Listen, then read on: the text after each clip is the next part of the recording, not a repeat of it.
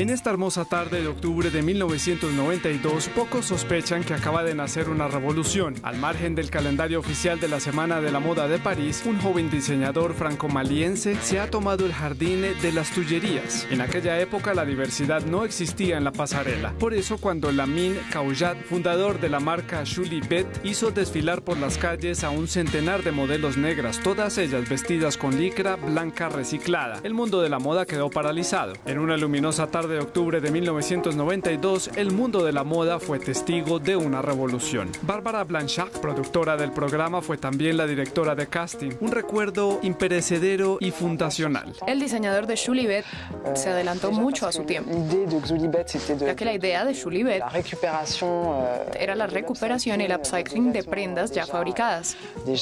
La diversidad fue indudablemente el primero. Bueno, quiero decir, ese programa. Siempre insistió mucho en vestir a todas las mujeres y a todos los cuerpos, mucho antes que nadie. Y este uso de la licra fue el símbolo de eso. 20 años después de ese desfile considerado como un hito, Bárbara Blanchard sigue siendo una directora de casting imprescindible, pero ha ampliado su gama de actividades. Ahora dirige una agencia de talentos, además de una marca de moda, y es una incansable defensora de la diversidad y la inclusión. Sí, la moda es discriminatoria porque al fin y al cabo las personas que hacen las imágenes son todas de una clase dominante. Así que es cierto que hay una narrativa un poco lineal necesariamente. Si toda la diversidad no tiene acceso a la creación de imágenes, siempre contaremos la misma historia. ¿Podemos hablar de un techo de cristal? Es cierto que en los años 90 teníamos la impresión. Éramos los hijos. Un poco del movimiento negro, blanco y árabe. Teníamos esta sensación de que no había límites, que estábamos todos juntos, que éramos iguales y que por fin podíamos llegar a tener trabajos creativos con bastante facilidad. He tenido trabajos muy buenos, ojo, no pretendo victimizarme. Pero lo que quiero decir es que una vez que llegas a una determinada etapa, no llegas a los verdaderos puestos de poder, los que te permiten gestionar, tomar decisiones. Siempre hay un momento en el que, bueno, eres demasiado exuberante, eres demasiado, eres el centro de atención. Tal vez, no lo sé.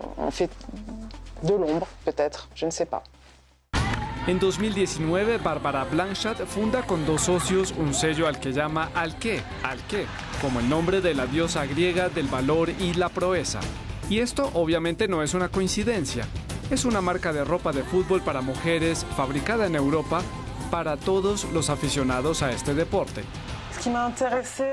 Lo que más me interesó de este proyecto, aparte de la atracción que siento por la ropa deportiva, fue la dimensión feminista y solidaria, en el sentido de que nos fijamos en los problemas de la mujer futbolista. En los países del sur, especialmente en el continente africano, el acceso de las mujeres a las actividades de ocio es una verdadera lucha.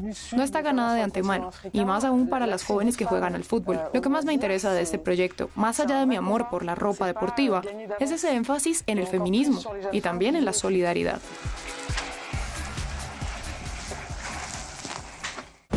Con sus múltiples experiencias, Bárbara Blanchard también se ha lanzado a la consultoría empresarial. Su intención no es hacerles sentir culpables, lo que sería contraproducente, sino crear conciencia de forma pedagógica de que diversidad e inclusión son conceptos que van de la mano. La diferencia entre ambos es decir, que te inviten a una fiesta y te quedes parado es la diversidad. Te invitan a esa misma recepción y te convidan a sentarte a la mesa con todos los demás. Eso es inclusión. Así que es cierto que a menudo se confunden estos dos conceptos distintos y totalmente complementarios. Como agente artística, Bárbara Blanchard ha notado la moda de la piel negra o mestiza. Gladys Gambi forma parte de su equipo de jóvenes talentos. Es bailarina, coreógrafa y directora artística. También enseña a bailar a cantantes y actores. Recientemente dirigió las escenas de vals de la película biográfica sobre Gustave Eiffel.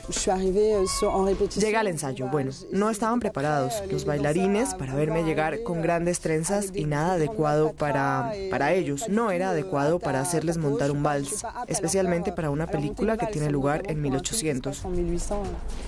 Así fue, nos reímos mucho. Me gusta jugar con este parámetro, sabiendo que aprendí el vals de un sudafricano, un bailarín de Sudáfrica, porque en Sudáfrica creo que había una parte de colonias inglesas que allí era chic el vals. Y cuando estaba en el conservatorio fue este bailarín sudafricano que era negro como yo quien me enseñó a dar mis primeros pasos de vals a los 14 años. Así que ahí lo tienes, ahí estaba todo eso. Ahí lo tienes. Eso es el arte. Eso es lo que el arte puede permitir también. Son cosas como esas que parecen establecidas y que no lo son. No puedo hablar realmente de inclusión en el sentido estricto de la palabra, ya que el trabajo me permite hacer cosas que están un poco más allá de mis límites étnicos, por así decirlo. Derribar muros, tender puentes, sí, pero sin querer cambiar todo a toda costa. Bárbara Blanchard, una humilde arquitecta de proyectos perennes, de apertura que la siguiente generaciones ya no tendrán que plasmar.